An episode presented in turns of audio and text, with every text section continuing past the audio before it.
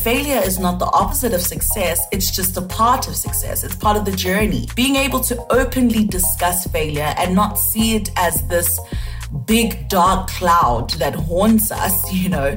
But just to see this yeah. an opportunity to learn, to to get used to the word failure, to get used to saying, "Hey, I failed. Mm-hmm. It's not the mm-hmm. end of the world." I think this is an exceptional space that we can, you know, have these conversations and reflect from it. Like you said, fail up, learn from it, reflect from it, and yeah. learn from each other's failures.